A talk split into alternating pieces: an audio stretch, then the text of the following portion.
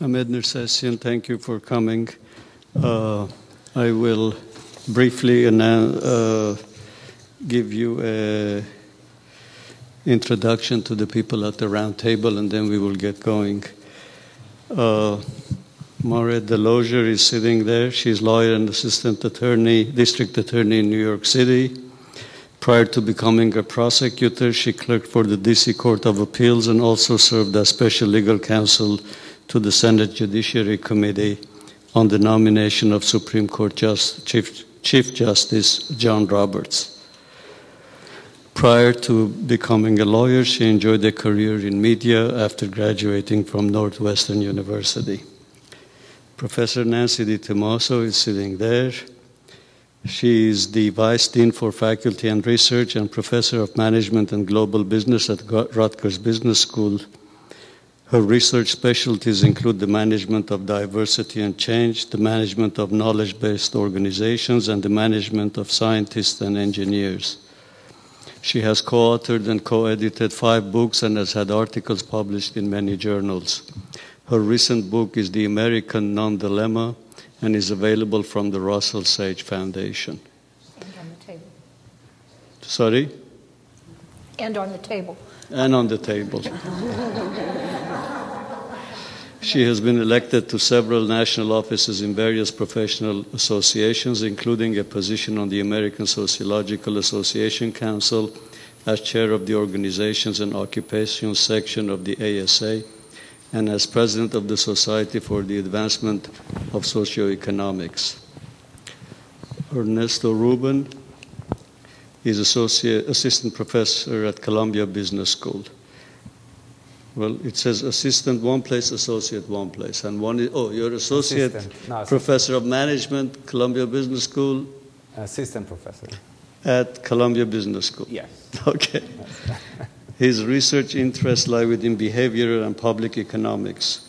He investigates the role played by social norms and particular psychological traits on activities that are economically relevant for public policy and business strategy. More recently, he's been working on the role of reciprocity in the, in the interaction between special interest groups and politicians, the effect of present bias preferences on procrastination, and how implicit associations can lead to biased expectations and discrimination. Ernesto has taught courses in public economics, microeconomics, experimental economics, statistics, and strategy at numerous universities.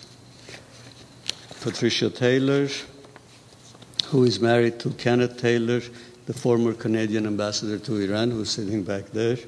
She has followed her husband on many of his assignments and therefore has held positions at various cities around the world Guatemala City, Detroit, Karachi, London, Tehran, and New York.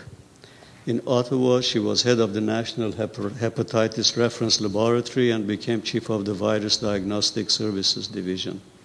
She has held a number of research fellowships and scholarships, including international fellowship from the American Association of University Women, Fulbright, and Rockefeller Foundation grants, and served on several Canadian, US, and World Health Organization public health and expert scientific advisory committees.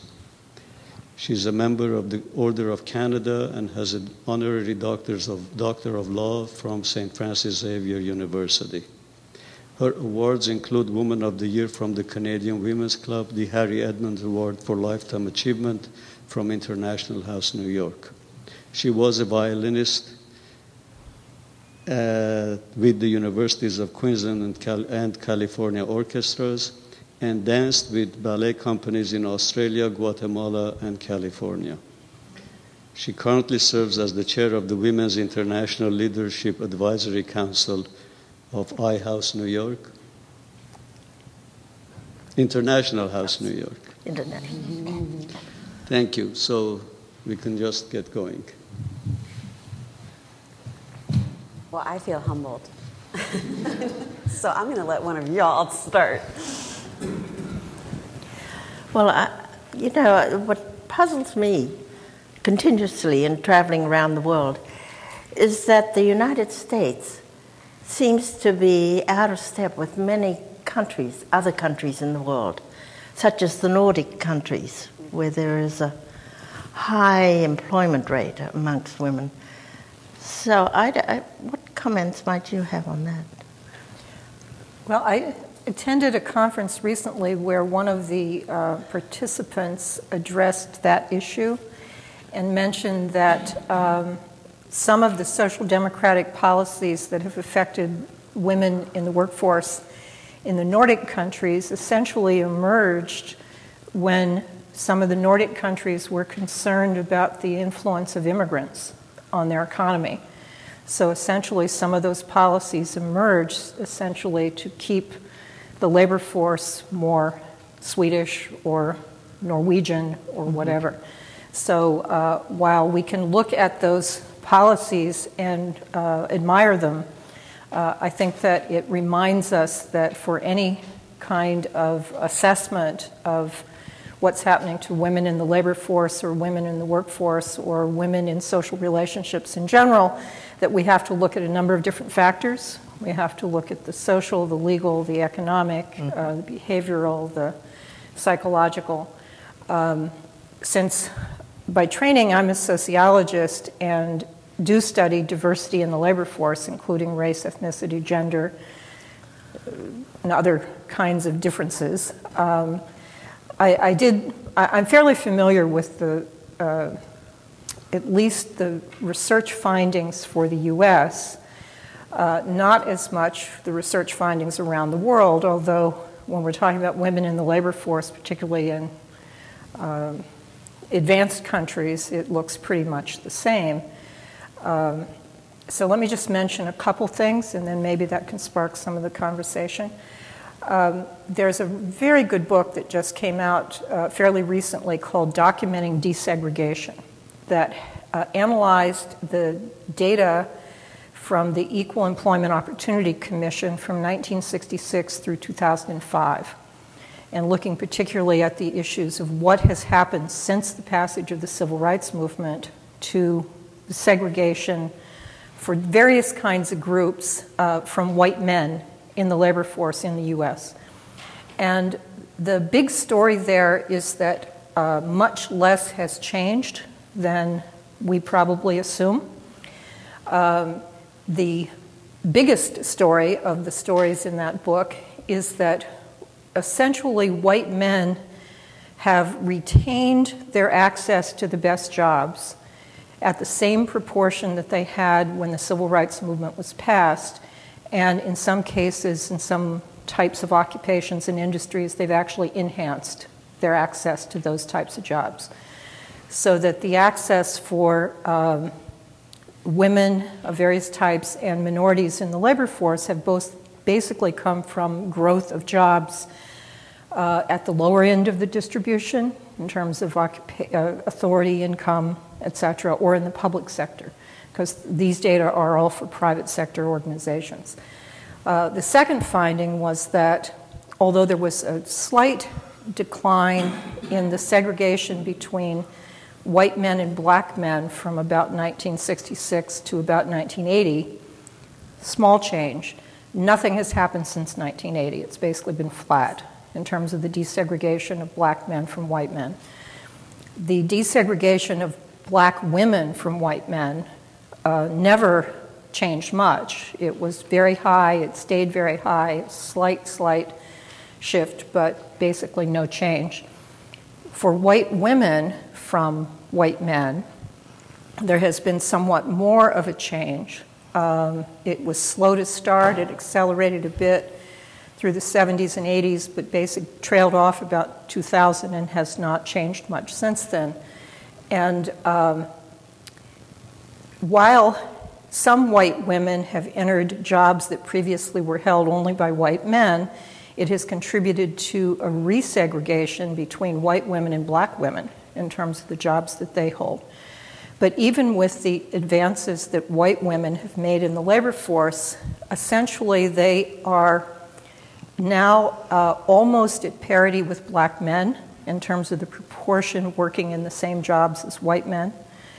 And um, even if you look only at managerial jobs, uh, again, white men's overrepresentation has been absolutely not changed since the civil rights movement. Women's underrepresentation has declined to some extent, but again, they're still almost but not quite at the level of their representation in the labor force. Um, black men and black women, there's been almost no change in terms of their in, uh, representation in managerial jobs. Professional jobs, um, same story, uh, although white women doing slightly better in terms of their representation. And in craft jobs, essentially, same story. Uh, so white men still dominate the best jobs. Um, over the last 50 years, there has been advances for white women. There have been modest changes for black men and black women, but not much for the last 35 years since about 1980. So I think that that's um, something to keep in mind when we're talking about what is happening and why those dynamics haven't changed more than we would but anticipated. That deals with the situation as it is. Yes. It doesn't deal with why that situation yes. has become so. Why do white men still dominate those managerial positions? Well, I do have an answer for that. Let me give Let mine me very yours. quickly and then I'll turn it okay. over to others. I have a theory. um, the, the book that is sitting on the table out there that I recently uh, published uh, is really focused on racial inequality, but I think it is related to issues of gender inequality as well. And uh, so, my explanation for why there hasn't been more change in terms of equality in general since the passage of the civil rights movement is because all of the focus has been on issues of discrimination and racism or sexism, essentially framing everything in a negative way. What black, what whites, what bad things whites do toward blacks, or what bad things men do toward women. So again, discrimination, racism, sexism. But I think in the post civil rights period, and it affects women as well as men, uh, uh, racial minorities, um, that most of the action has been in terms of whites helping each other, whites helping other whites, or men helping other men. And those kinds of things are not illegal. Discrimination is illegal, but giving favor to people who are like you is not illegal. And uh, so while some public policy issues have focused on the discrimination against women, there's been very little attention on how men keep hiring other men and promoting them and paying them more and so on. And uh, same thing in terms of whites hiring other whites and giving them higher salaries and more authority and better jobs and more promotions and so on. Let me just add to that that I think there is something that everybody continues to neglect, um, and that's the women that hurt other women. It is a huge issue that I've seen in the, in the workplace, not where I work now, but I'm just saying in general um, with people. I remember in 1998, Gloria Steinem was speaking at Union Square, and you know, I was younger then. And um, I had read Revolution from Within. I had been working at ABC television. And I was the last person who got to ask a question. And she was launching a new magazine. Um, uh, you know, just kind of about a lot of these different issues and, and women in the workplace and things like that. And I raised my hand and I said, with all due respect, you prepared me in how I could choose to deal with discrimination, sexism, all these things. I feel like I've been given a voice as someone who's going forward in my career. What we haven't addressed is the fact that I think women, in many respects, are our own worst enemies at work. I think the fact remains that part of the sexism and things like that is the perception that women are highly emotional, that they get into these other dialogues that have nothing to do with the work at hand.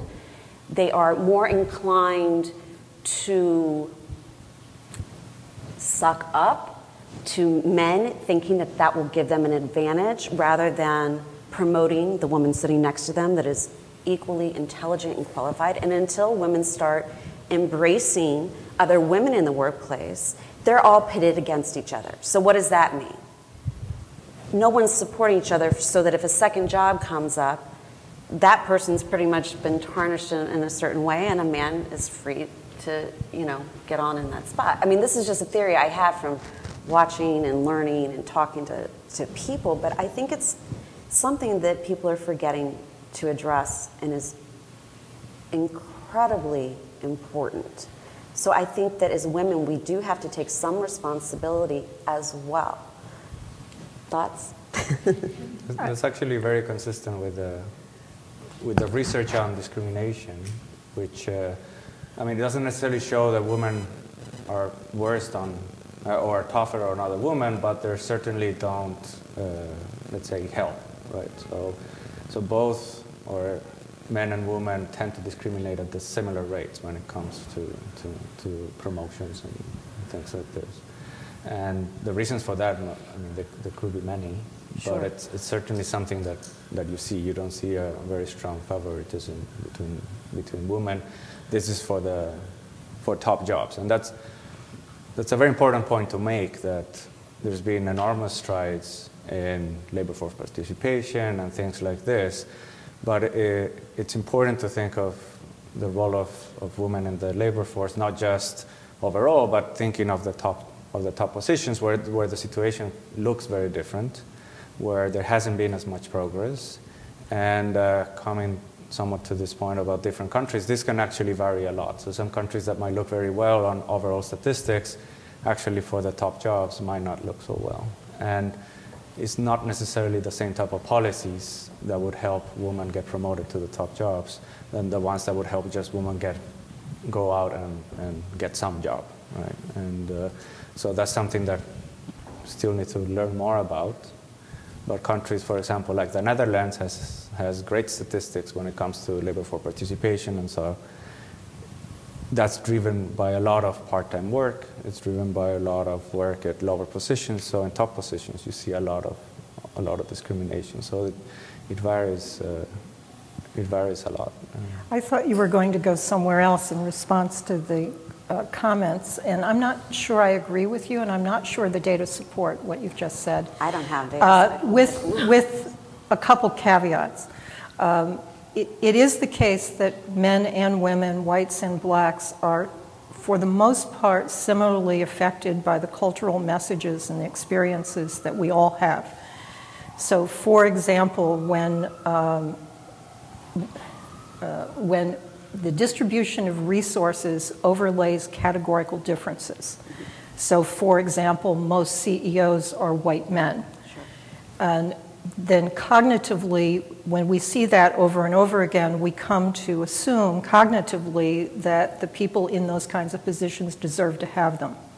That's called status expectations theory. Um, and it's been demonstrated in a number of different ways. So, those kinds of messages um, we all share. And if you look at implicit associations or implicit associ- association tests, men and women are so similarly affected by those kinds of messages. But it isn't the case, I think, that um, having the representation of women in, in higher level jobs wouldn't be beneficial in terms of hiring more women in general. In fact, I think that there is some research that showed at least limited research, that when women, um, for example, in law firms, if women are represented in top level positions in law firms, then they're more likely to hire other women in those firms compared to men. But where I thought you were going is the um, what's called the double bind for women, which is that because of these cognitive associations in our heads, we associate being a good manager, being a good leader, with being a male. And so when we think manager, we think male. And so women who enact the behaviors that we think of as being a good manager or a good leader are thought of as not being sufficiently female or feminine in their behaviors. And so they're thought of as competent but not nice. And if they enact the more feminine role of being emotional and nice and caring and so on, then they're thought about as being nice but not competent. And that trade off doesn't exist for men. Men can be both competent and nice. In fact, they are thought of as that way.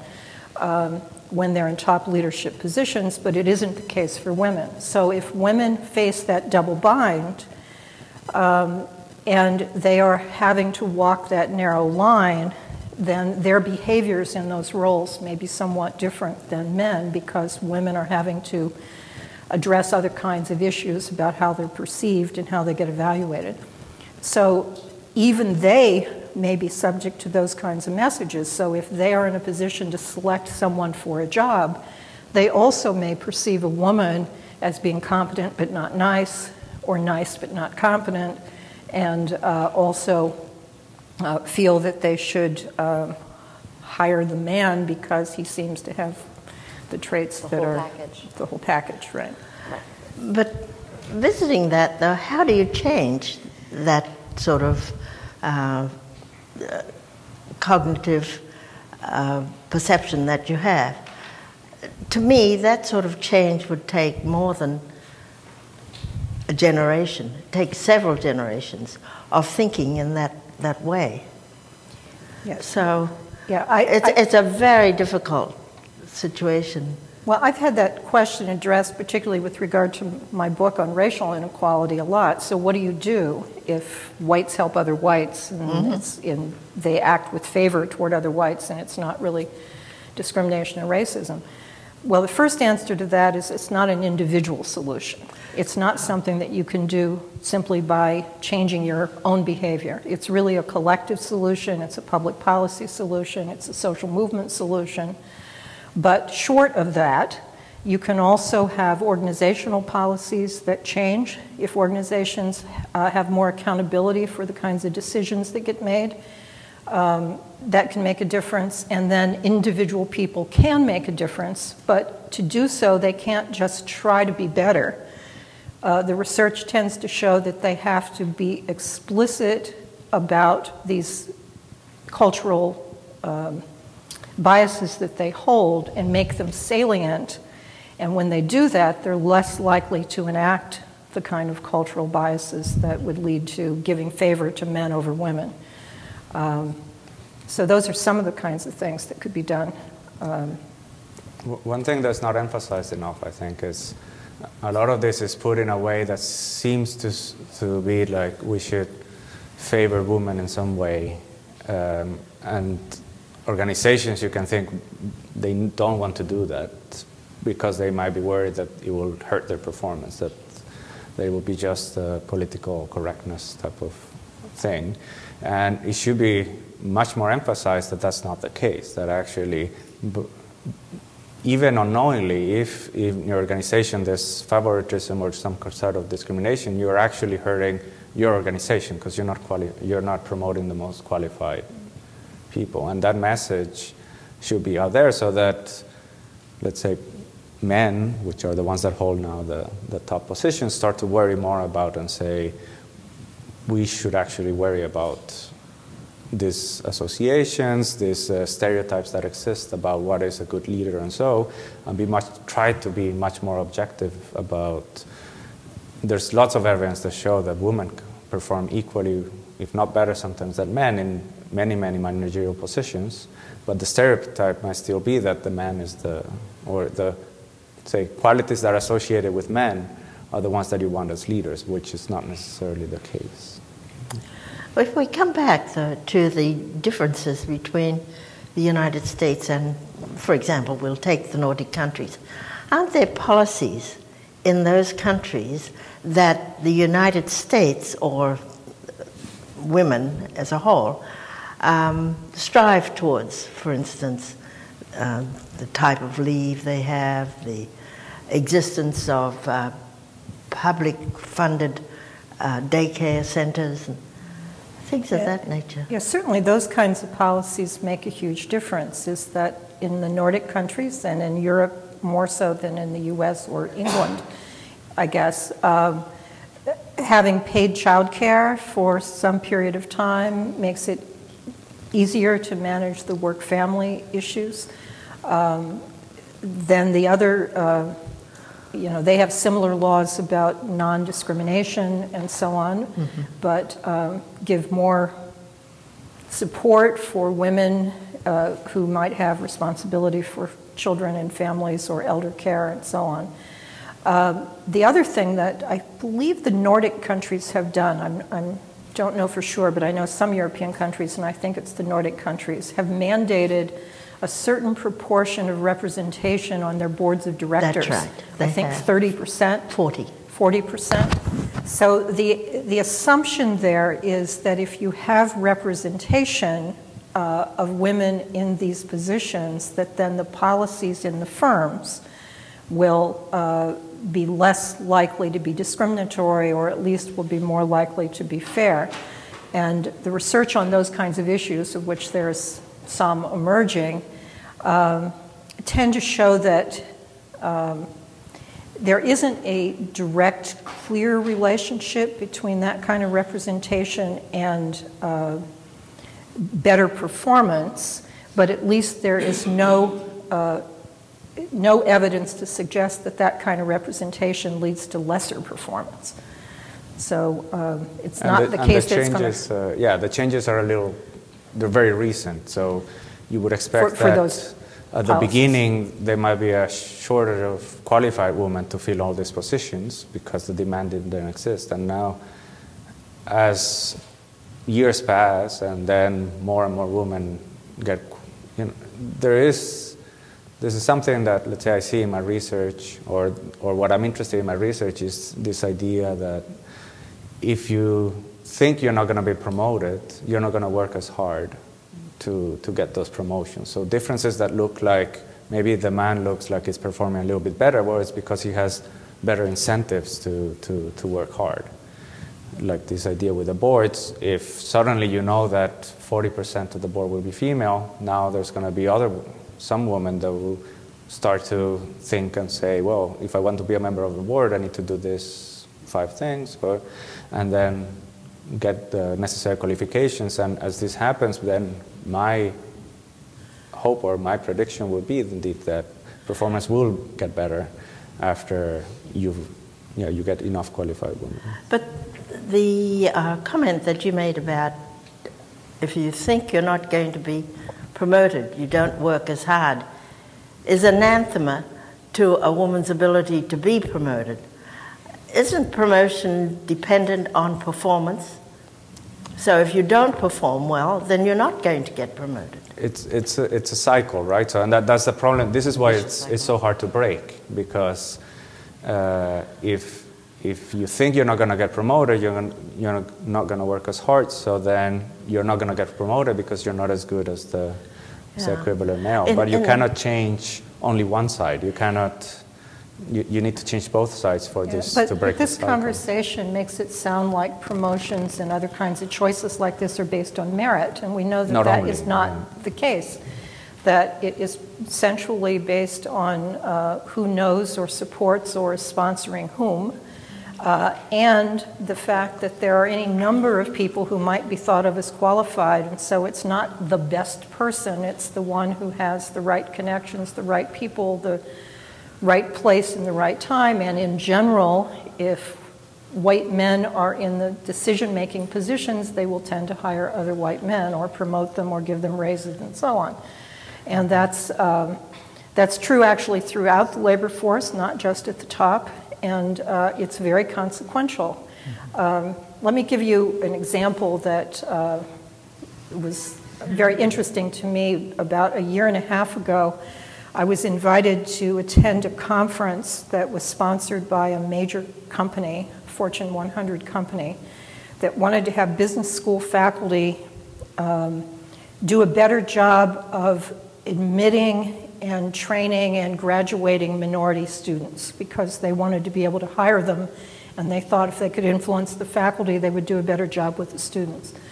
So the CEO of this company came to this little conference of about 30 people and gave an impassioned plea about the uh, importance of diversity to the survival of his firm. He said that, like many firms, 75% of their profits and the growth of the company was coming from outside the United States.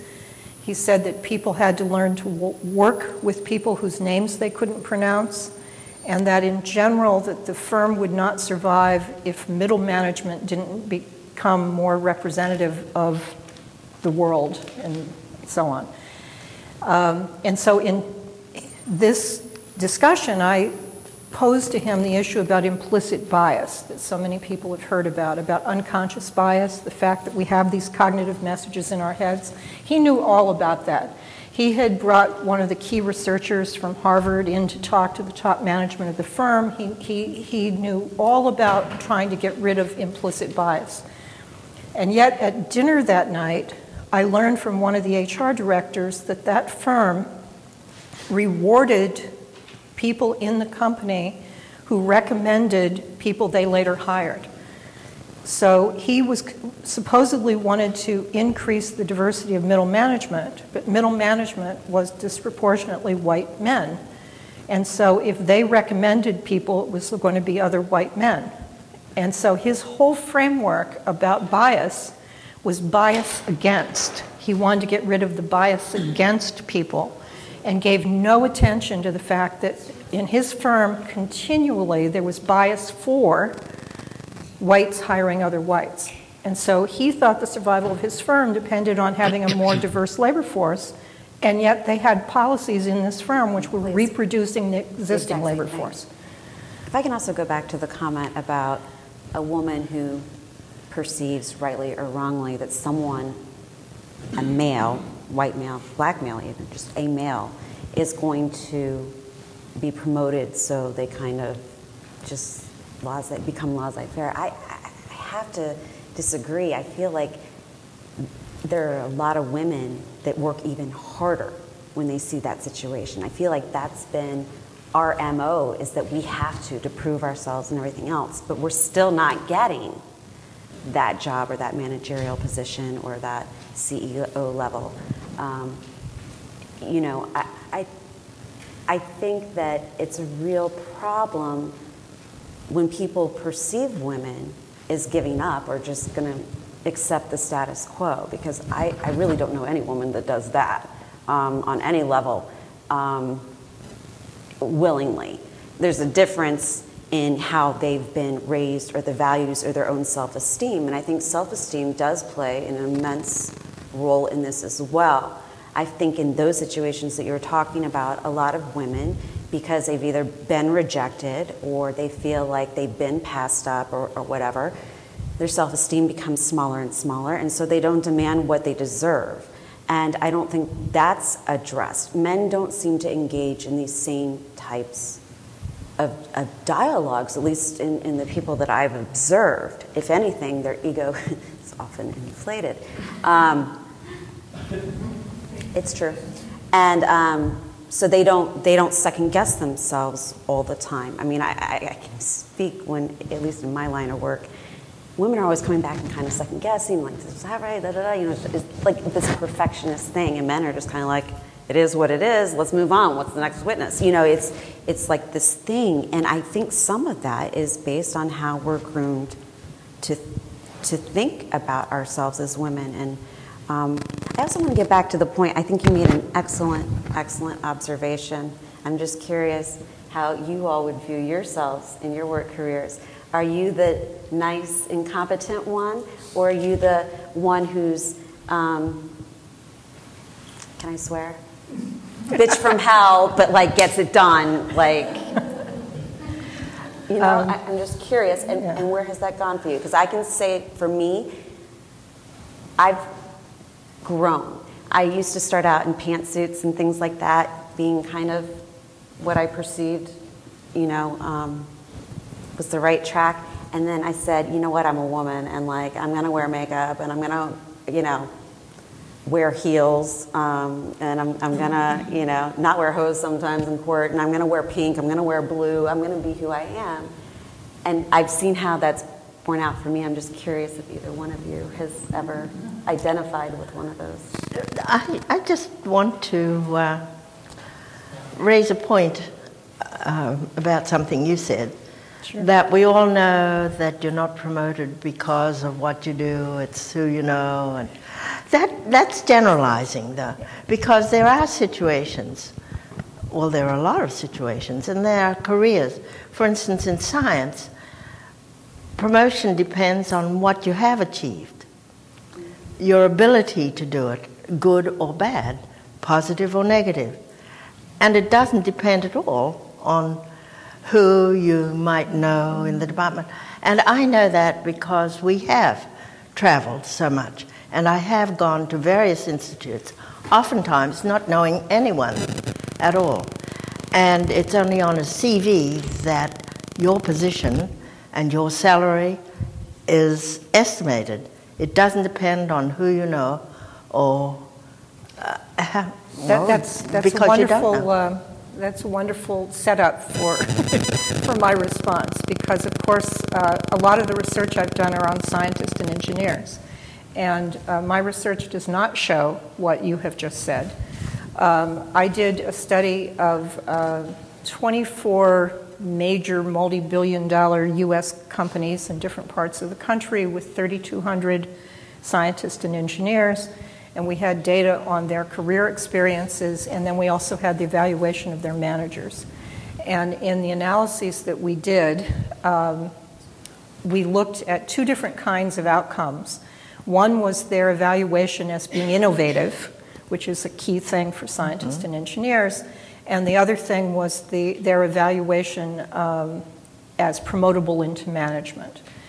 And among other factors, controlling for all the kinds of things that you think you should control for, um, we looked at their access to favorable work experiences, which in science and engineering is being able to choose your own work as opposed to having someone assign it to you. And we found in that analysis that US born white men were more likely than other groups to be able to choose their own work, what's called access to technical control. And then over and above their access to these favorable work experiences, they also got higher evaluations on innovativeness and higher evaluations on promoted, promotability into management, net of patents, net of publications, net of their education, net of their years of experience. So essentially, US born white men were getting the benefit of the doubt and they were getting favorable experiences that affected their evaluation as being more qualified and then also more likely to be promoted into management. So, uh, even in science and engineering, where you think that there's a very hard and fast kind of uh, measurement of merit, uh, it, there simply isn't. And certainly in any university, that is quite evident. You can take anyone's uh, qualifications, and they can be interpreted in a number of different ways. Uh, I've been on the faculty for, I think, about 40 years now. I've been tenured for a long time, sat on many, many personnel committees, and the bar gets raised or lowered depending on who the candidate is and who in the room wants to be favorable toward that person. And you can fight against it and you can raise all kinds of questions about merit but you know you can't finesse zero. If the person has done nothing then you can't do much. But no one for the most part is in that situation. Everyone has done something. And then depending on who's friends with whom the case can get presented as the best thing since sliced bread or it can be sort of just not good enough uh, you know needs to go somewhere else because isn't doesn't meet our standards I, I suppose the difference is the type of science that you're in, you're involved in, because I was in biological science, and um, the fact that I never aspired to a management role. In fact, I couldn't because we moved so much.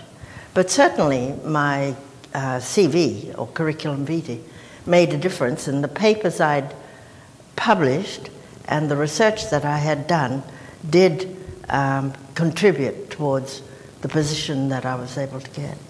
No, that's, that's true for everyone. Certainly, patents and publications had a positive effect, but the issue is net of that, controlling for that. U.S. white men still got the benefit of the doubt and they got favorable yeah. assignments. Well, I can see that yeah. might be the outcome. And, and my data included, you know, electronic and biology and uh, chemistry and every type of science, so it was not limited to a certain field. Did you yeah. ever do one in law? Uh, I, I didn't do the work in law, but there's lots and lots of research on lawyers, and they, they tend to show the same thing. Really? Oh, absolutely. Okay. Yeah. Well, one, I think what, one issue to to think about here is um, is like to think. Uh, yeah, we, generally we we tend to separate and say, well, output is really publications and patents and.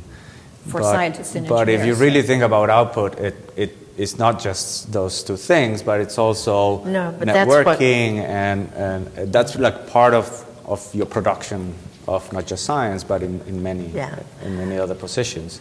And there we see some clear differences in the type of networks that say that white males might have and that women might have. But um, part of that, in, in a way, I think it's it's uh, is the way they go about building their network. I mean, it's not like it- it's it's not determined that the, that the, the social networks are the way they are. You can work on networking, and that's where you see men tend to network more than, than women do. Yeah, women don't have time to network. They might not- care yes, uh, Working full-time and taking care of families and, right. Exactly, Right. right? Yeah. And, and those differences, let's say, are, are but, but that's where I think that if there's a change of incentives at the top, the incentive to network might also change. And then you might, if some cultural changes, like the, the man takes care of the kids at home, you have more time, you can start networking, and then some of these differences might, might go away. Yeah, let me mention that just uh, these issues about how you evaluate competence and whether one can do it on objective criteria or not really uh, was underlined for me this year because as vice dean for faculty and research, I'm in charge of personnel issues, so I have to oversee all the tenure and promotion decisions. And we had this year a ca- two cases in the same department one white male, one woman who happened to be European born, uh, who were both coming up for promotion. And our appointments and promotions committee raved about him and said, you know, this is such a clear case of someone who deserves promotion. And on her case, there was. Um, uh, they're saying, you know, not quite enough, she's not really ready, etc. They both had ex- almost identical citations. They had almost the same number of um, uh, published papers in good journals. If anything, I think hers were, were more over her career. Uh, she was on a major editorial board. He was on an editorial board of a journal no one had ever heard of. And yet, this committee represented his editorial board membership as being on a journal which was not the one he was actually on. They simply substituted the name of a top journal instead of the one that actually he was on.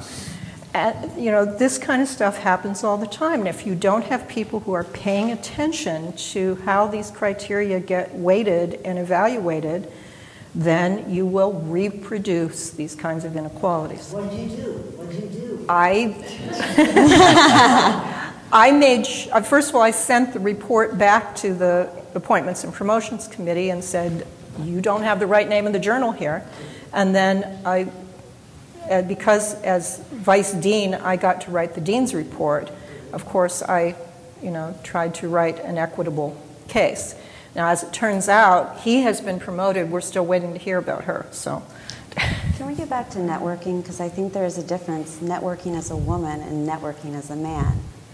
There's a, no matter what, if you're in a room full of people in the industry or whatever, and as a woman you approach a man who's in power, there is a observation by people, there's a sexual component to it, there's all these other pressures and and things that go into it versus the guys hanging out in the back and being the guys. And I think a lot of times I've heard of situations where men feel very uncomfortable just, you know, either having that dinner or networking or having that follow up conversation or whatever. And I think that in some sense that does hold women back in a way. You disagree, but um, I, well, it could also work the other way. Let's face it, it could go either way. But the, the whole point is, is that networking, I think, is different for men and women, and how you go about that, and um, how it's perceived and everything else. And I also think that um, in science, maybe networking isn't everything and perception isn't everything. But at least in the industries I've been in, I would say that's 50%. Um, everybody's, you know, at different levels, obviously, it's going to be behind, you know, between, you know, two different people of kind of the same level. But um, the perception, and if this is someone that you can hang out with and go have a drink with after work, and all these other dynamics play a huge part, not not in what you're delivering. It's extremely political. Yeah, again, the research shows exactly what you're saying that networking is not the same for men and women and not the same for whites and non whites. Essentially, women and non whites have to borrow social capital from white men Yes. uh, in order to do as well.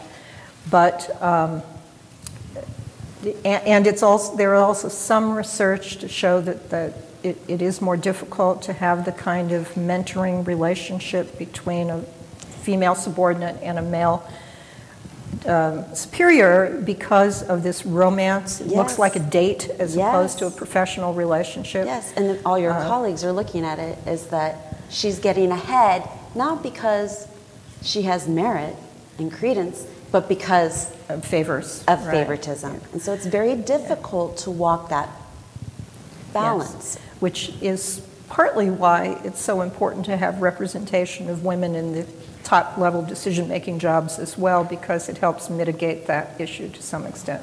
Correct. One of the key things that I found in the research that I did for my book, which included uh, detailed job histories for whites in several different parts of the country between tw- ages of 25 and 55, I found that 70% of the jobs that people got over their lifetimes was because they got help from somebody, because they got information other people didn't have, they had influence used on their behalf, or they had someone who actually could offer them a job or an opportunity. So 70% of the time, people had that kind of help. And the jobs where you didn't have the help was, as one of my interviewees said, when one job is as bad as another, you don't have to draw on social capital to get a job because, you know, anybody can get it. But um, when I asked the people that I interviewed, so what do you think most contributed to your having the kind of life you have now? They all said because I worked hard, because I was smart, because I got an education, because I did whatever. So they, although they actively drew from this kind of social connections, they all individualized their success and thought they did it on their own.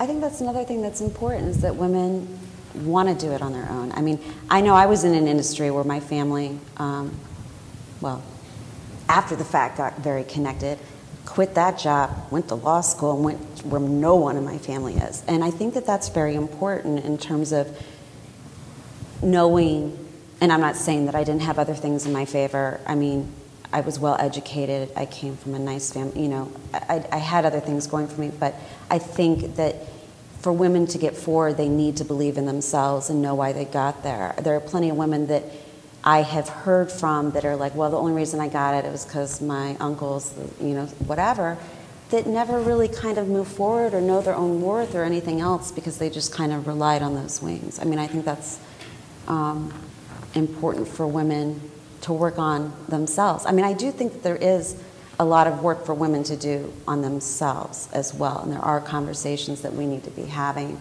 with each other and supporting each other. And this goes back to my theory that nobody else really believes, but I, I think that there is a great resource um, in, the, in, the, in the workplace of women sharing with women and empowering other women and looking at you know the intelligence and the beauty and the and, and the potential and being happy for other women i think that is counterintuitive to most women most women are in a competitive they feel like it's them against someone else i know you disagree i am um, Don't, don't just. Research on this, because you're sounding.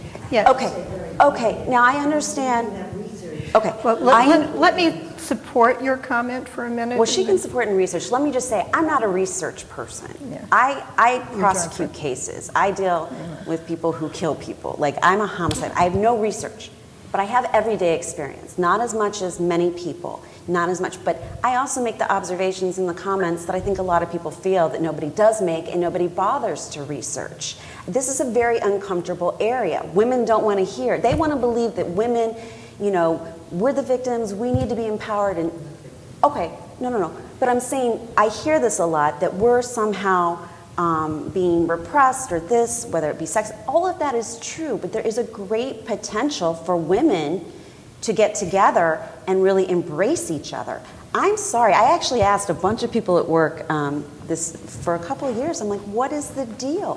What is the deal in this office? Why can't we say, um, instead of the catty remark, can you believe this? Can you believe that? Can you believe the man she's networking with? Can you believe? All of that is just it, it contributing to the fact that we're not uplifting each other. And I, I, I, I think it's a real problem that needs to be Yeah. equally I- I- addressed. so let me say, first of all, that I don't think in general that your observation is correct. That in general, I think the more representation of women in decision-making positions, the better off other women in the organization will be. And that while there may be the occasional catty remark, I don't think that that's general representation of what happens when women enter the labor force. But the place where there is some support for what you are observing um, can be found, for example, in work that Rosabeth Moss Kanter, who's currently at Harvard, did years ago, where she was um, looking at the structure of women's jobs compared to the structure of men's jobs. And she observed several different kinds of things. First of all, that women were more likely to be in jobs that had access to fewer resources than the jobs that men had. And when you have access to fewer resources, then you might hoard them and be less likely That's to the share. government. Okay. Right. And then the second thing she observed was that men's jobs were likely to be uh, in the types of jobs that had ladders to better jobs, whereas women's jobs were more likely to be in ladders that didn't go anywhere. and so men had more opportunity and had links to those opportunities, whereas women's jobs did not. And then she also looked at the observation of the when women were in a minority, that certain kinds of things happened in terms of how people uh, addressed them, like particularly if there's only a very small proportion of women in the, that work setting. And she observed that particularly when there was a small group of women and it seemed that only a few women could get ahead, then under those circumstances, each woman might think that they're competing with the other one because only one will get the job. It wasn't a general experience, it's mostly men, but occasionally a woman gets through and I'm going to be the one to do it. So, under those kinds of circumstances, you may observe the kind of behavior that you're talking about, but I don't think it's a general um, experience when you're talking about broader representation But in the it's equally valid because that's the working environment That you would see. I've always experienced Right. and that many women experience. And I don't want to not have a voice or not have a way to express that because I'm in a particular area and I'm not the general. I guarantee you I'll never be in the general. but, you know, like it, Yeah. it's just it's it's something that I think But, but even, but even in law firms, the, there's some I'm not at a research by firm, Robin Ely uh, from Harvard who, who looked at law firms and found that when there were more women partners, then there's more chance that a woman will be hired in that firm uh, compared to when there are no women partners, even with women in lower level positions, then I would agree. there'll be that. different dynamics. The But don't you think it, it is a combination of things that result in a woman in uh, not maybe not general, but certainly specifically in women getting ahead? That you do need people at some stage. You may not realize it overtly as someone helping you. And then the woman herself has to have a devotion or a passion for a particular av- avocation. So it's a combination of someone who wants to do something and also someone who may want to help. And most times, women, well, in my own case, it's been men who've helped me get along. So that it, it doesn't necessarily need to be the one thing or the other. Well, again, um, most women will be helped by men because men are the decision makers disproportionately. Mm-hmm. But with women in positions of decision making, they are probably more likely to recognize that and call to uh, attention the issues of women's competence as well, and uh, women are likely to do well. But But that's the the, the problem of, of really telling apart that, that effect is it's very hard, right? And because law firms, let's say, that have more women at the, at the top are also law firms where the men are different from the law firms where there's only men at the top. So it probably could be an effect for, from both, right? Yeah. Right, And- right. I'm asking Hunter that what is the reason for the implicit bias? Well, again, the, well, not, not just history. I think that you could be a little more specific. Again, there's um, lots of different ways that one could address it, but the one that I think makes the most sense is, again, from uh, what's called status construction theory or status expectations theory, that finds that when resources are distributed unequally and overlaid with categorical differences among people, like men versus women, whites versus blacks, and so on. And so when you observe men always in positions that have more authority, more income, more training, more education, etc., uh, or whites in those kinds of positions, then you come to assume that the people with the resources are the ones who are both competent and worthy. And this sort of research, let me just say, because it sounds like it's just, you know, uh, describing something that isn't real, the research was, has not been done on men versus women or uh, blacks versus whites. It's done on artificially constructed groups, artificially constructed categories. Like people might be called overestimators and underestimators, or people that like Paul Klee versus people that like Picasso. So the, this uh, social psychological research creates these distinctions and then give the people with these different distinctions different amounts of resources. And then they evaluate how they evaluate each other. And again, they find the people with the most resources are the ones that are assumed to be more competent, to be more uh, worthy, to get the benefit of the doubt, and so on and so forth. So even without real groups, you just artificially create the groups, you have this cognitive outcome. Because we have a tendency to want to think whatever is is right, and therefore, if those people are in charge, it's because they should be in charge. And, again, we do that to ourselves. And there's the and that effect is multiplied by then, let's say, a young woman that are thinking of a career. If they never see a woman in, let's say, in engineering, they might assume that, Men or are they good at math, implicitly they might think that men are better at that, Right. even though it's not true. And and then again, they don't get the proper training, and then later on, yeah, they won't be qualified for those jobs. And there So is variation across need is- country. Is better models.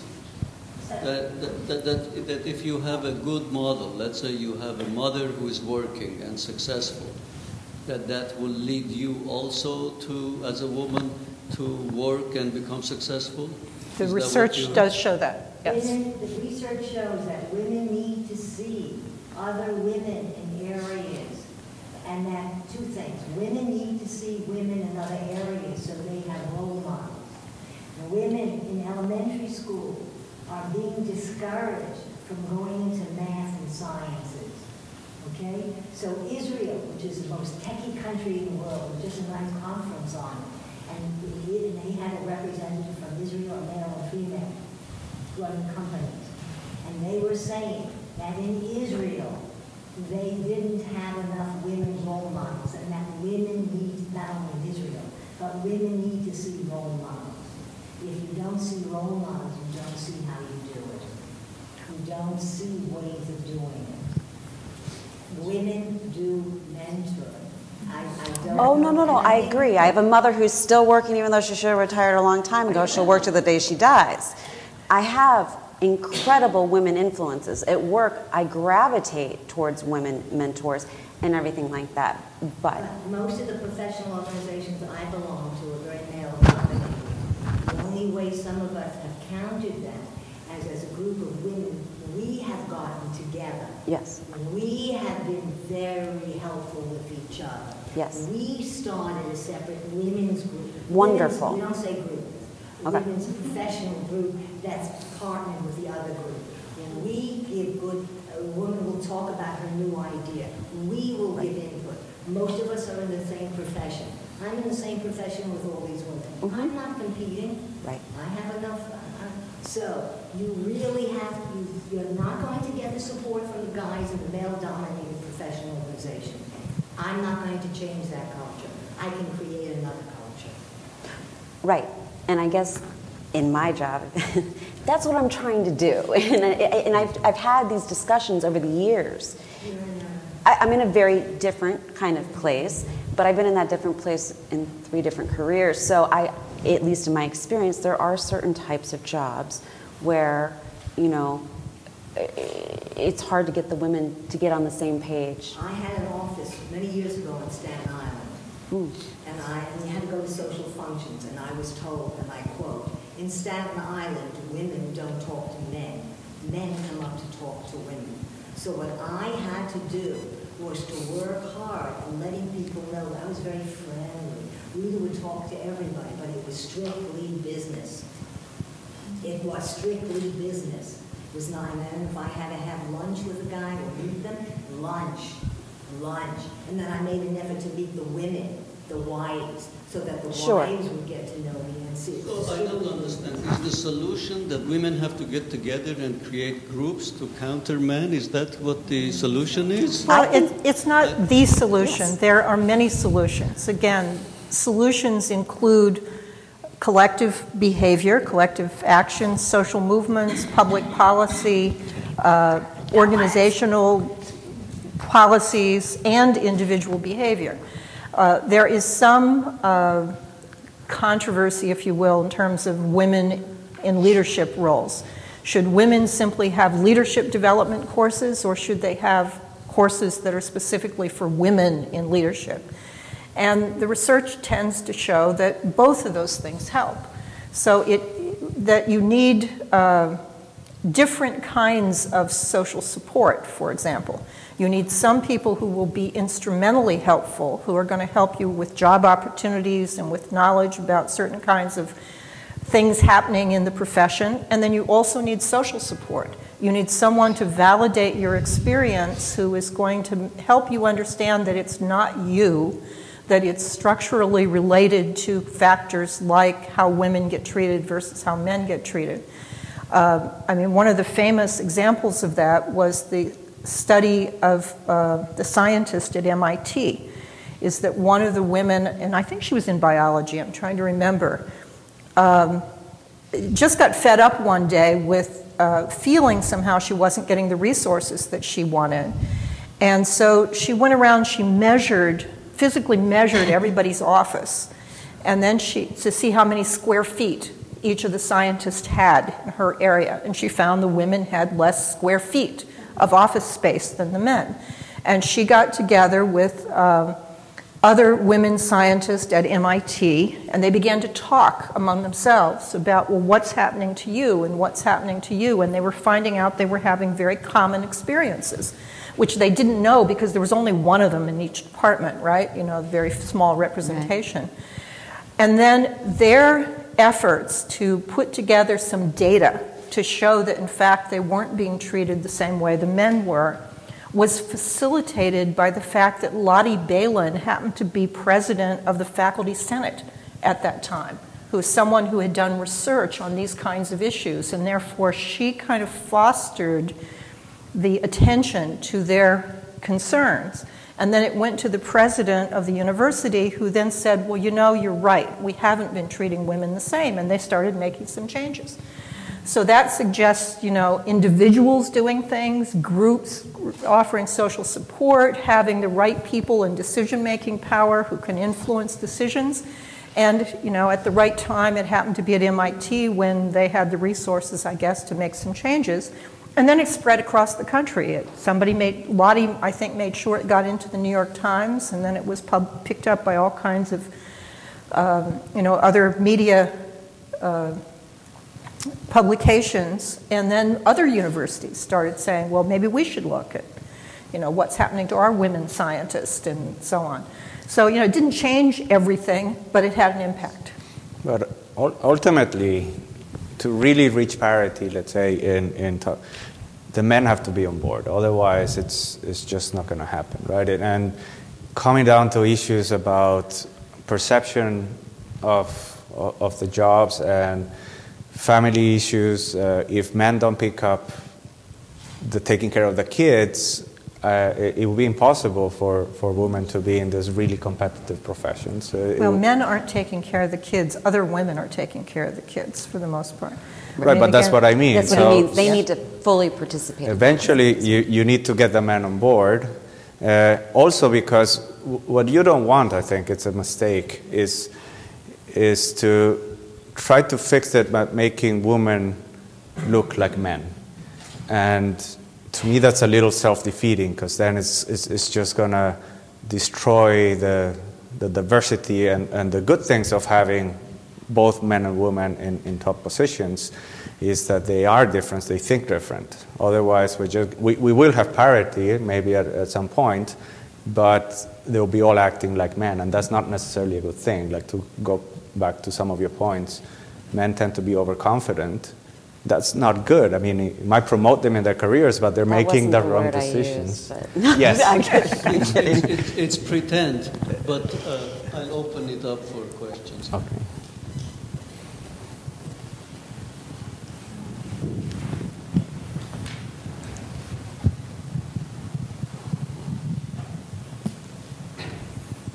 Have a comment and a question. On the question of uh, science, uh, there was a panel discussion here a couple of weeks ago on that on women in science, and they mentioned studies where papers were submitted to journals or for grants, and they had women's names or men's names on the paper, and there was clear discrimination in terms of just what names were on the paper. Wow. Um, also, my question has to do with the, how much does the fact that you know as was mentioned, that the responsibility for having and raising children aren't, isn't shared equally uh, responsible for um, the problems. And uh, I wonder, I read that if you look at single women without children, that their salaries are the same as men. There isn't discrimination. Is that true or not? No, no, no.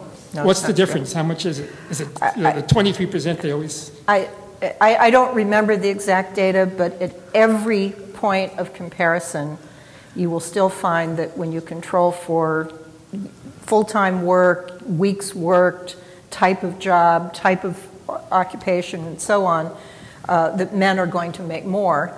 And that's true whether you're talking about single women or women with children. It tends to be the case that for each additional child, women pay a penalty in terms of salary and such in the workforce.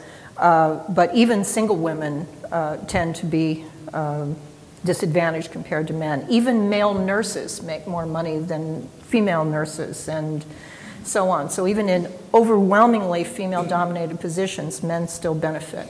But not. Uh, in the New York Times. Yes, and um, you know there, there there was some effort to say that you know between the ages of 25 and something or other, then then there was parity but it, it, it, that's a very narrow thing, and, and the gap widens over time. But, but not to say that it's not a very important component. Uh, it is not a very important component. That the gap. It's true that there, there's still a gap once you account for these things, but these things account for a lot of the gap. Of, of the gap well, job exists, segregation right? accounts for the most, and then years of experience, and then uh, and then the evaluation of women's work versus men's work and so on. I was going to mention, uh, this lady mentioned Abramson.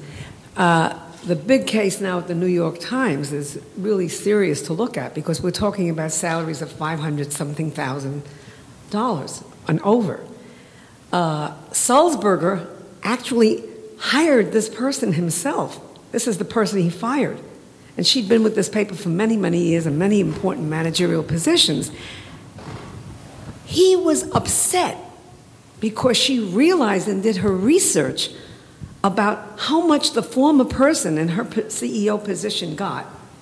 And when she was the managerial position, lower one, how much money she was, she was losing. And also, she had in her job description and her responsibilities the right to put a new person on as a co manager or take somebody off. The judgment is not about the work. The judgment is about brusque or indiscriminate or insensitive or something like that. They don't use that with men when they're making the decisions. So when she came to the boss's office with an attorney, he was in shock. How did she dare come to him with an attorney? Why did she talk to him? Because she did her homework. And when they responded, I don't know if you read this, this whole case, when they responded, the answer was you're not making $75,000 less. We, when the original salary we offered you was 505 and then when you said this one was getting 595 we gave you 5, 535 and you agreed because we gave you perks and they made they showed how all these perks were equal to the men's salary that was a straight salary and maybe he got the perks too i don't know but the point is it was the chutzpah of her coming to his office with a lawyer having the research having the evidence having the facts and saying this is not equal. And she was fired. Now, that was the big report. You can look at it in, in, um, on your internet and see a lot of different re- responses to this, but this is a case to watch because it's a matter of turf. You mentioned uh, floor space. That's not, that's not just segregated to women. Architects have been told top down hierarchy the CO will get this, this one will get that, this one will have a window, this chair will be higher than this one, so when he sits in, the guy is lower. It's very psychological. We're in a psychological institute. There are a lot of games that were written. There's a book from Harvard. You might remember uh, Games Mother, the game that never told us to play. Right. Games Mother we, never taught We you. don't have the bag of tools. We should have them by now. I mean, Friedan did her book a long time ago. No, these books are all old books. The problem is the culture. Who said we don't have them? Wait, wait. No, I'm just saying the problem is the culture. The women who are younger don't understand the struggle that was done for them. They take it for granted, and we don't have the same force. So the women that you want to sit around and say, "Oh, I don't need that. I don't need that." That's very good for the men. It's not good for the women. Right. The women need to stay together, and they have to help each other on every single level. To To reinforce that particular case, there's been some studies of women on Wall Street, and again, it's exactly the same thing. Women may be making a million dollars, but they're not making three. And so, in every point where there's a comparison, men end up making more. Uh, there was recently a study that was released about a year or so ago by Catalyst, which is, you know, uh, the research organization that studies women in the workforce, particularly in management and boards of directors, in which they looked at, I think it was 4,000 MBAs from all kinds of universities from different parts of the world. And they looked at, uh, you know, controlling for issues of childcare and full-time work and type of job and so on. That women start out in their very first job making less, and then it just grows over the career. And we're talking about people with MBAs, you know, with same. There was another one. I just lost it. I was gonna- Actually, the, the gap is bigger at the top, right? So Yeah, it, it grows over time, particularly after 10 years. Th- that brings up a point. What, um, what impact does the, the equal pay law, which was passed in the um, early 1963. 90s, 1960, Or uh, because that seems to be ignored throughout the whole country. So what, what does it mean? Anything? That, that kind of legislation, like, like the Civil Rights Act, I mean, like the Civil Rights Act, it depends on someone bringing a lawsuit. Yep. It depends on showing that people are in similarly situated positions and that they have similar kinds of qualifications, et cetera. It's very hard to use that kind of law to lead to equitable outcomes, and for the most part, again, you know, the data that I talked about for the Civil Rights Act, we assume because the legislation is there, the outcomes will follow. That simply is not the case. Well, does that mean that the law needs to be more specific? I mean, how else? That's exactly what groups are now uh, lobbying for an equal pay act. But there is already that one in place. Well, what so they're lobbying- how are they going to change it? they What they're would- lobbying for currently has to do with the right to have the knowledge of the, It's the exposure public, like in, in government, obviously, everything of us is public record. Yes. I like that, because I know that the guy sitting next to me is, my, eh, you know, that's good. but you don't have that in most professions. And I, I think part of the problem, and I, I hate feeling like a woman, I'm a bargaining chip. It's almost as like you get the promotion, women get so excited, they, don't, they forget to ask, well, wait a second. You know, I feel so honored. I'm so, oh my gosh, me? Okay, great. This is so great.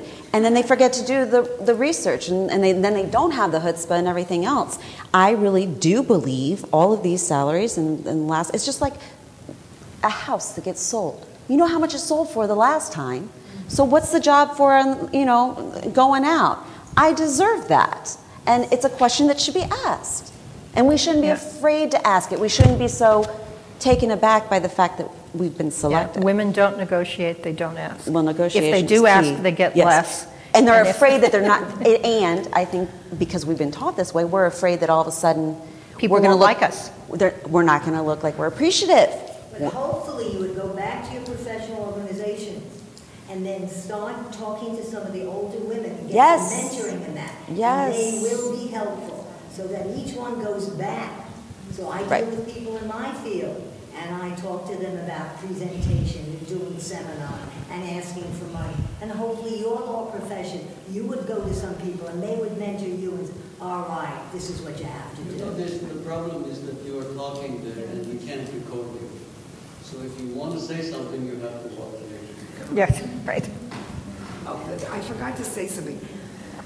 There are certain areas that have protected women that can't have gender or sexism or ageism that much as anything else, and that are those are places where you have unions, like in mm. the theater. You have Yes. a part. You have six women come up for the part. One gets the part. It has nothing to do with it's her talent, her reading, or whatever, and the guy gets the guy's part. But there's And less women A- parts. AFTRA and equity and, and, and all these other unions and health benefits and stuff has nothing to do with anything else. They had to break through the racism part of it for Latinos and blacks and so on, but they, they, they did work through it. They had little clutches and people worked together. Then you have also uh, in, in academia, you have all this business of publish or perish and all that stuff, but it, it works for the men the same as the women, but it's a little harder for the women because even if they're senior, the men get into the men's bathroom and they have all these discussions. By the time you're getting into the meeting, the meeting took place in the bathroom. You're just, you're just hearing the results. So very hip women who are VPs in different areas, in corporate areas, have figured out. Women who talk to you about Then It's came usually into the bar, not meeting, the bathroom. But the decisions were already made. That's what the people They come in is for. 8 o'clock in the morning, there are showers in the men's bathroom, there are no showers in the women's bathroom. they come in and, you know, so the, the meeting takes place there, and they get, they get there and they make their decision as though it's brand new. But there are some women who already are too smart to know this, because they read some of those books from way back. Now, So one we woman, have to, one, we ex- have to go on. okay, one example, okay, one, One last example, one. one last One one, last one example of one woman who took it on, straight on. She had a big budget and had a lot of airline tickets that she used. And she called up and wanted a VP, uh, she wanted her, her, um, Superior. her, uh, she wanted the same ticket that they had for the men VPs, because she was flying all over Europe and the United States and so on, and she had to bring these people with her and set up lectures. So they said, oh, we can't. She said, why not? I'm not a vice president in charge of dishwashing. I run the advertising department. What do you mean, why not? He wouldn't give it. She said, You have three minutes to do it before I call up Gloria Steinem, Harriet Van Horne, and, and all these famous people of those days, Dorothy Kilgallen. And I'm not using your airline, and I'm sending these back. Guess what? She got it. She said, I don't need cigars. I don't need first class. I want you to hold the plane for me if I'm late the way you do it for the guys. Oh, I love that. Apropos. I, can, I, I am such a case in point. You can do all the statistics on me. My brother told the family that when he was 16 years old, he went, there was an ad for, um, you can fly anywhere for $25. And, uh, and if, fla- if the plane is full, we'll give you your own plane. I don't remember this. He said he went to LaGuardia Airport. He was 16. He waited for four hours till the plane was full. And then he was the next one. And he said, I want my own plane. I want you to know my brother's a very, very successful man. It starts when you're little, it has to do with your self image. And Thank mommy, you. darling, mommy said to me, I'll never forget this. Your brother needs the bigger room. He has more stuff. I'd like to know what that stuff is. I want some of that stuff. Fortunately, you know, I, I realized at a very young age, I've got stuff too. It may not be in a penis, it's maybe up here. My stuff is up here, and I'm going to use it. And I made damn sure I married a man who respected Yes. my head. And I, I told Freddie, Freddie is my boss. I work for Freddie, he's an artist. I said, Freddie, everything in my life is a negotiation. I negotiate for a cup of coffee. I want that coffee, I want it the way I want it. Harry said to me, and I, I write, that's what I do, unpublished. If you weren't such a good goddamn writer, I would have made you stay as a teacher. And I left teaching 30 years ago to write for the drawer. If you know what that means, in Russia, people who are writing controversial stuff don't get published. They write for the drawer. I'm your writer for the drawer.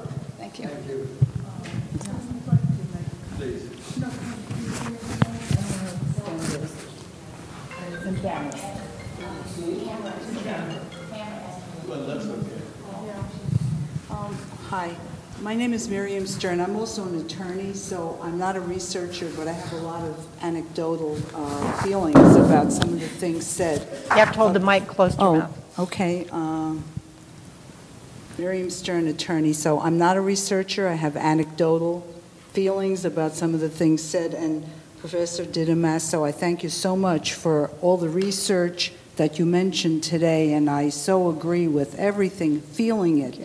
Um, I just want to comment about what was said about theater, because I'm an entertainment lawyer, also an adjunct professor at several universities here in the city, teaching business law and law to filmmakers. There is tremendous prejudice in the theater industry. There are hardly any female writers that are being produced. There are hardly any female directors that are being hired. You can count them on one hand. Same in the film industry. And in terms of academia, I totally agree with everything you've said. And again, anecdotally, as a lawyer, I've read that 2% of females ever make partner. So there are no females up there to support other females.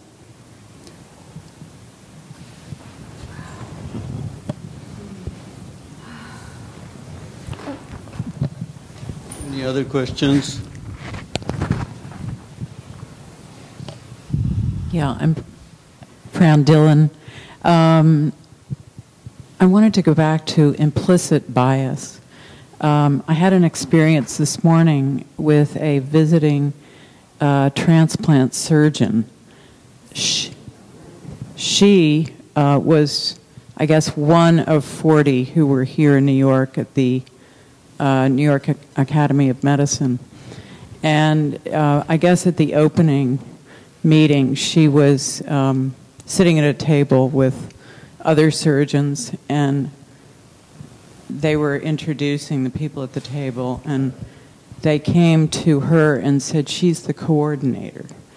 And um, she was shocked, of course, but she's one of the few, I think, transplant surgeons in the country. Um, so I was interested in different sectors, what's happening in different sector, sectors, particularly medicine. But I said to her, What did you say? And she said, Well, I said, I'm a surgeon. And, and after that, she said, I didn't say anything else. Um, so I just wonder about the language to deal with that implicit bias because I think women don't have the language to deal with it. And um, she, you know, she really needed that. She's in her 40s. And she will go to meetings over and over again like this. And so I'd love your comment. Right. Well, I think, again, anytime one is an only in, in a profession or in a group, you're going to have these experiences over and over again because people will form prototypes in their head about who should be in this kind of profession, and it'll be like those that are in the majority. Um, but let me mention two things that I think uh, we haven't addressed yet and that might be useful for the conversation. One is that while all of the kinds of things that we've been discussing are true in terms of the research that has looked at the issues, uh, women get paid less, women are less likely to be in positions of authority, women are less likely to be taken seriously, and so on. But some women do make it. And that's one of the things that we do need to keep in mind. Alice Eagly and I think Linda Carli did a book called The Labyrinth of Leadership, where they argued that we have the wrong imagery to talk about the glass ceiling and somehow think that everything's just fine until women get to the top and then they get stopped because they argue that these kinds of things take place at every point along the way. But it isn't simply um, a straight shot that when women run into obstacles, they can go around them, they can find another pathway. And that's why they called it the labyrinth of leadership, that there are ways to uh, manage to overcome the obstacles despite discrimination, despite the favoritism that, that uh, men enjoy. Um, and part of that is persistence, part of it is good luck, part of it is skill.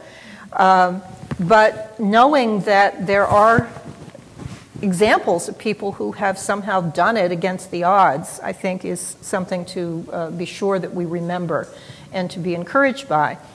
One of the uh, things I think along those lines to keep in mind uh, that I teach in my classes when I teach them um, is that one shouldn't get caught up in that double bind about trying to act competent versus act nice, um, or trying to do it like a man versus doing it like a woman, that essentially you can't win in that kind of a trade off. Hillary Clinton can't do it because you know someone will always think that she's if she uh, is acts too feminine, she's being inauthentic, and if she doesn't act feminine enough, she's you know uh, not someone to be admired, and so on.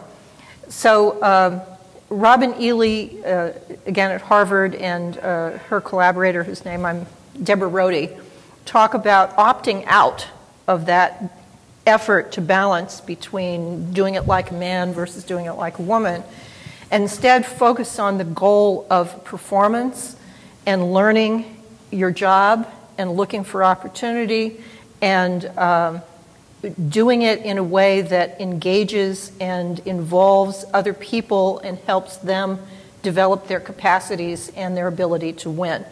And when you keep the focus on what you're trying to accomplish and uh, how you're going to get there and go around the obstacles as opposed to be stopped by them, you have a much greater opportunity to not be undone by these kinds of experiences. Um. This has been a really interesting conversation, and I'm just curious how you would see women and the world of work against what I consider the greater context, which is the American culture. I'm very interested in, say, the demise of the women's movement that I grew up with and the role models that I had in the 70s, like the Gloria Steinems and you know, that whole, there were magazines, there were movements, they were very, very public voices who were inspirational and they were role models for us. That seems to have imploded or fizzled out. Um, the role models we see now, the Oprah Winfreys, are more concerned about celebrity or very s- soft subjects like, I don't know, spirituality is not soft, but. Oh. Um, so there seems to be, to me, a lack of cohes- a cohesive movement and leadership. I see, not to diss Michelle Obama, but she's talking about not women's work, but you know, eating habits. Um, the other thing, the concomitant trend that I've seen, we've all seen over the last, say, 20 years, is this hypersexualization of American women, American society, so that men and women seem farther apart in TV, in movies, in music. I mean, the, the sexual images to me are shocking, you know, and stunning. Somebody who grew, grew up in the 70s. And I'm wondering whether the push for equality on the job front is made more difficult by these Absolutely. cultural and social trends. I mean, we're kind of fighting against, you know, a wave that's pushing us back. So, any comments you would have on that, I would be interested. Okay, I'll comment. um, yeah. Uh, I, it, it, while, while it is the case that many of the social movements that some of us grew up with have dissipated, I mean, there's a certain sense in which you know, people have gotten older, they had to go in other directions, there became, uh, you know, some downsides of being involved in some of those kinds of things. But I think that to some extent, the energy from those social movements got professionalized. I mean, there were, or, you know, professional organizations that got created as opposed to just social movements. So I don't think that the pressure for change has necessarily disappeared, but it's taken a different form. However, at the same time that those kinds of things have happened, there has been an organized effort to turn the country back from liberalism uh, that has been driven by a very well financed right wing movement. I talk about this in my book as well.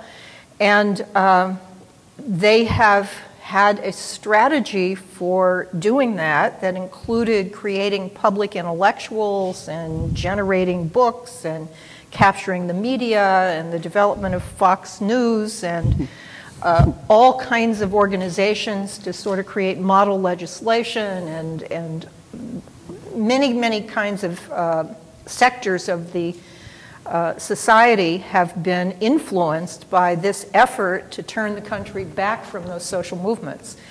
So, obviously, one of the uh, solutions would be to sort of recreate some aspect of those social movements, but it's a very difficult thing to do, uh, particularly because the Supreme Court and the finance, you know, the campaign finance laws and so on so, unfortunately, uh, as the successes of those social movements have begun to erode, um, the new generation of people, and I guess to some extent some of us as well, sort of have to fight those battles again.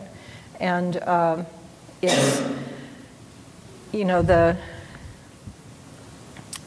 that, that's sort of an unsettling sort of thing to me. you know, I was very happy for those social movements and glad that I didn't have to be as involved as some people needed to be. But, um, you know, I do feel committed to supporting what other kind of efforts sort of emerge to sort of take things back again. You're right. Today is the anniversary, the 50th anniversary of Brown Board of Education. And it's now the 50th anniversary of the Voting Rights Act. And we're going backwards. If there are no other questions, we will finish. Stop here. Thank you. Thank you.